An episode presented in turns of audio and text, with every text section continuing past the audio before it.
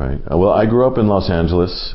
Um, my family loved music very much, and they all played instruments. My grandfather, who was a dentist, played the violin. My uncle played, I don't know, seven or eight different instruments. And uh, my mother also studied the piano when she was very young. And um, music was just part of our household. And um, I had to study an instrument. I started with the violin, uh, but that didn't go so well. I just remember our German Shepherd, every time I opened the lid of the case, would run under the table and sort of do this, you know. So that was sort of Providence speaking, I think. And then I switched to clarinet, and I, I enjoyed it. I, I think what I really loved about the piano is that I could play 10 notes at once with 10 fingers and uh, not take responsibility for intonation. So, uh, but I also must confess that I loved the sound of the piano. There was something that um, resonated within me, um, especially in the, the lower sections of the of the piano. We didn't have a very good instrument at home, but there was something about the bass of the piano that uh, attracted me. And then, of course, putting the pedal down and creating these sort of you know overtones of resonance was. Uh, I, I, remember that when I was about six years old, I thought, "Wow, this is really, this is interesting." Um, so sound was something that um, seemed like a, a, sort of open door for me to express feelings that I couldn't necessarily express in words. And uh, then when my family t- started taking me to concerts, and I would hear, I'd sit in, in the front row um, and see these musicians, great artists, you know, like Rubinstein and Serkin and Heifetz and Piatigorsky, Oistrakh, Mehta, uh, the, the the way the passion the it was like they were living an entire life in the piece of music that they were performing. I found that very very inspiring, and it wasn't as if I decided okay I'm going to become a musician. It was just it was there was no other alternative really for me. It just I knew when I was very young that this is what I was supposed to do. Um, I didn't know if I was going to become a pianist, but um, I certainly fell in love with with great music, uh, especially the music of Beethoven and Brahms and Mozart and Bach. Those those composers, um, I, I, really identified with their music. Um, but I also love other great composers. I've experimented a little bit, um, mostly with improvisation, but um, you know, I, I, certainly, I don't know if you would call jazz necessarily the music of Gershwin. I mean, Gershwin's music has jazz elements in it, um, but Gershwin, Bernstein, Bolcom, Barber, all those composers have the influence of jazz in them.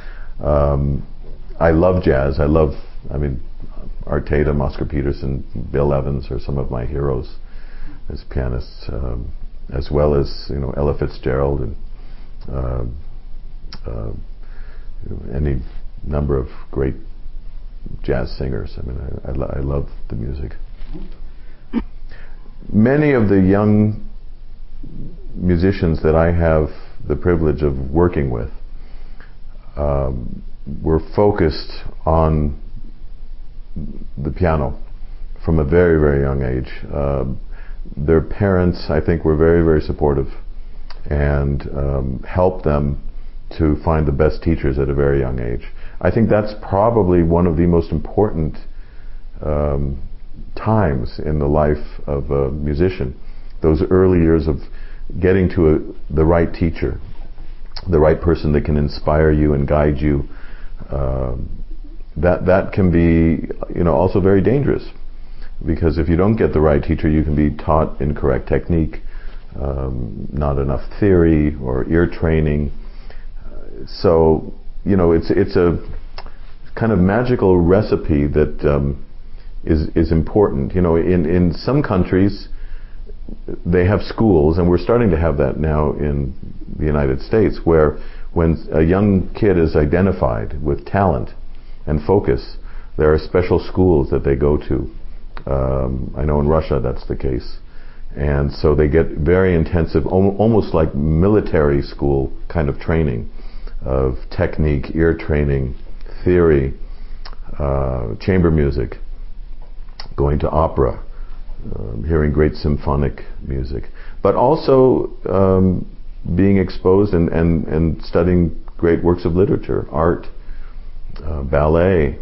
I, I, think that's all part of what makes a great musician um, unique. Because you, you, the funny thing about being a pianist is that 99% of the repertoire, the great repertoire written for the piano by the great composers of the last few hundred years, is inspired by things that have nothing to do with the piano. You know, from uh, literature, politics, uh, works of art, visual art, religion, uh, po- religion poetry. Um, so I think for what, what, what I find happening now, which is, is, is fascinating, is that sometimes you know you can become too specialized in your field, and there's sort of a disconnect between you know working on a piece like uh, the Dante Sonata by Franz Liszt and not having read you know the literature that inspired that work, or uh, pictures and exhibition by Mussorgsky and not you know, reading or uh, being educated about the Hartmann exhi- exhibit that inspired the work. Um, so what I try to do with uh, many of my students is I try to connect the dots and um, uh, get the larger picture so that there's a not only fundamental knowledge of the structure of the work, um, the character of the work, but what inspired the composer to write this composition. And it's something that I am constantly working on myself. Um, even when I know a piece for decades, I find that um, I revisit it, I restudy it, and it's it's a it's a new outlook. You know, um, that's certainly the case with all the great pieces of music in, and the Brahms Second Piano con- Concerto for sure. Um, it's a piece I've played for a number of decades now, but it's every time I play it, it's really like you know, taking a different road or hike up the uh, into the Alps and having a different view. And, and, of course, depending on the orchestra you're playing with and the conductor you're collaborating with, that influences what I do. It's like chamber music on a very large scale. Sure. Well, I teach at the Thornton School of Music at the University of Southern California, and I've been there now almost 19 years. Um, and it's an incredible melting pot of talent. I mean, from all over the world. Um, I, I, it's very inspiring for me as a teacher to work with some of the most talented young pianists that um, are living in a completely different time than when I was a student at Juilliard. Uh, now with technology and the access to information, uh, performances, um, it's it's qu- it's quite interesting. I still will underline that going to a live performance is so very different than seeing something, you know, uh, through the internet, um, because you know, fifty percent of a performance, at least from my perspective, is experiencing not only the music on stage, but sensing what the audience is is, is experiencing. You know. And um, so I encourage my students to attend live performances. Not so much piano performances, but opera, symphony, go to the museums, things like that. Um, you know, the problem with being a pianist is that the repertoire is so demanding and time consuming that you sometimes think that you need to practice six, seven hours a day. But I'm a big fan of practicing three or four hours and then going to the museum or even studying a score away from your instrument so that you can conceptualize the music internally away from the instrument. And um, sometimes, you know, the, what is fascinating to me is how um, many people think of the piano or any instrument as an end in itself, but it's really not. It's a means to an end, a means to expressing the music. And um, part of that challenge, which I really work on with my students, is uh, the fact that when you're a pianist, you're playing on different instruments every night. Um, and so you have to be very flexible and intuitive and have the technical know-how of how to adapt and adjust not only to the piano but to different acoustics. Every hall is different. Some are very resonant, some are very dry. Um, and that can affect how you listen.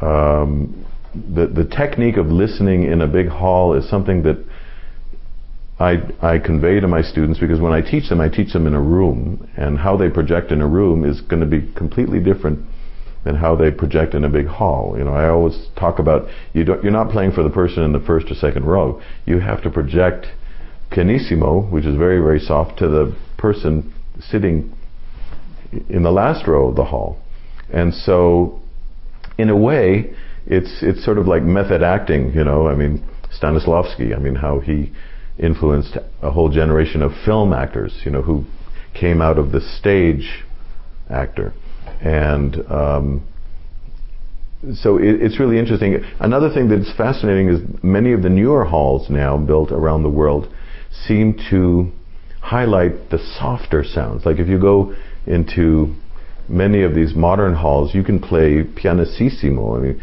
and you you can hear it anywhere in the hall. Whereas in the old days, I remember even let's say Carnegie Hall, which is one of the great halls, you always had to be conscious of projecting um, in, a very different kind of way.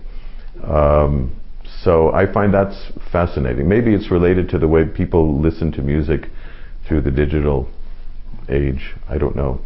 Um, but it definitely, and it's also affected how pianos are made now, which I tell my students, you know, when you play on a piano that's 50 years old, let's say, and hasn't had the change of hammers or um, hasn't been voiced to the modern standard, pianos now are, are brighter. Um, there's a very different texture in general, um, probably due to the fact that um, again, it may be just the times we're living in where the intensity of listening to sound is different than it was 40 or 50 years ago. Um, the, in, the tuning of the orchestras now, and some in Europe, are at 444. And when I was growing up, it, it was 440. And in, I think in the United States, many of the orchestras are, are at 441. Some are even at 442. So it, it's it's a it's a fascinating time of transition. The old days, pianists that I used to hear, like Horowitz and Rubinstein, um, their pianos were not 100% in tune. And I think that was intentional. I read that even Rachmaninoff used to tune certain notes in the bass slightly differently.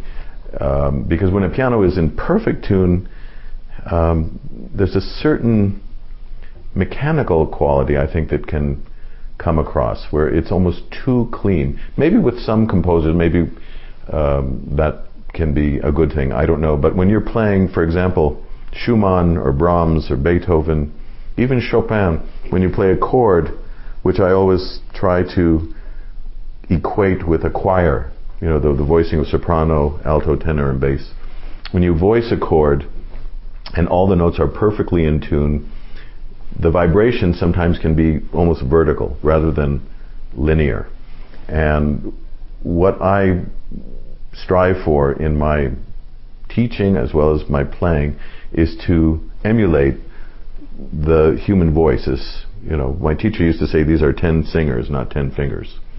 And so you have the soprano, alto, tenor, and bass section of your choir.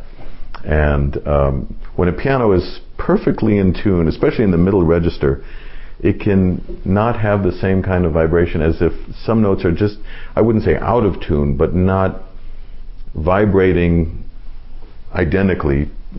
It, it, does that make sense? Mm-hmm. Um, but of course, in the upper registers of the piano, you, you do want to have that, um, I think, some somewhat more perfect kind of tuning, um, especially when you're playing chamber music or with the singer, or in this case with the concerto. When you're dealing with the winds and the high registers, you want your instrument to match